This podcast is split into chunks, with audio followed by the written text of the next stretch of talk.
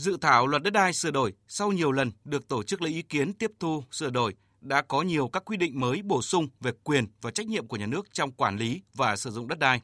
Tuy nhiên, vẫn còn nhiều nội dung chưa tách bạch rõ quyền và trách nhiệm của nhà nước.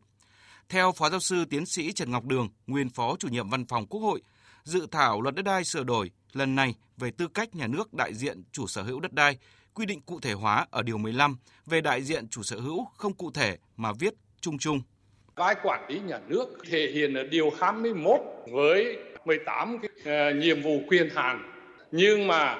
quy định cụ thể các chủ thể đặc biệt là chính phủ và ủy ban nhân dân các cấp thực hiện cái chức năng quản lý nhà nước về đất đai và sử dụng đất đai này như thế nào không rõ. Cái chủ thể này hết sức đặc biệt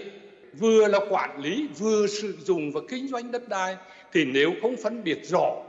cái vai này thì tình trạng tham nhũng tiêu cực về đất đai xảy ra thứ hai là là phân cấp phân quyền ấy. cái nội dung quản lý nhà nước đất đai và sử dụng đất đai phải chỉ rõ cấp trung ương là làm cái gì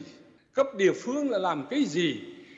theo một số chuyên gia, chủ thể của quản lý nhà nước đối với đất đai sẽ thực hiện chức năng, nhiệm vụ quản lý trong quyền hạn của mình. Mặt khác, đã gọi là trách nhiệm của nhà nước thì cần phải có những ràng buộc về chịu trách nhiệm khi không hoàn thành. Ông Hoàng Thế Liên, nguyên Thứ trưởng Bộ Tư pháp cho rằng là cần phải xác định cho rõ cơ quan quản lý nhà nước về đất đai, cơ quan quản lý đất đai. Qua đó xác định rõ cái vai trò của bộ. Ví dụ như là điều mà nó là chính phủ thống nhất quản lý nhà nước về đất đai trong phạm vi cả nước Ông cuối cùng này cái khoản 3 này nói là Bộ Tài nguyên Môi trường chịu trách nhiệm trước chính phủ, Thủ tướng chính phủ về thống nhất quản lý và cũng phải đề xuất này các sở ban ngành là cơ quan chuyên môn của ủy ban nhân dân chứ không phải là cơ quan quản lý nhà nước cái luật là vẫn cứ là nổ ở trong này rất là nhiều thì tôi nghĩ là ra phát lại cho kỹ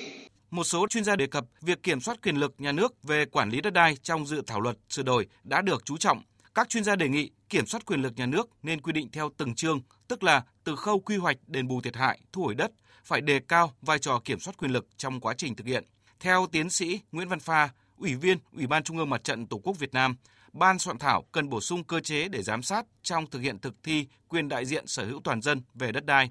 Qua đó, giám sát quá trình thực thi pháp luật về đất đai ở địa phương. Trong toàn thể vấn đề lớn của đất đai thì quan điểm của đảng nhà nước về vấn đề kiểm soát quyền lực không những là làm sao làm tốt hoàn thiện các cái cơ chế quyền lực bên trong thì nghĩ nhiều đến kiểm soát quyền lực bên ngoài. Đó nhưng bây giờ cơ chế thế nào thôi? Cái này là cái mà tôi thấy cần phát huy. Về cái thức giám sát biển quy rất là rõ.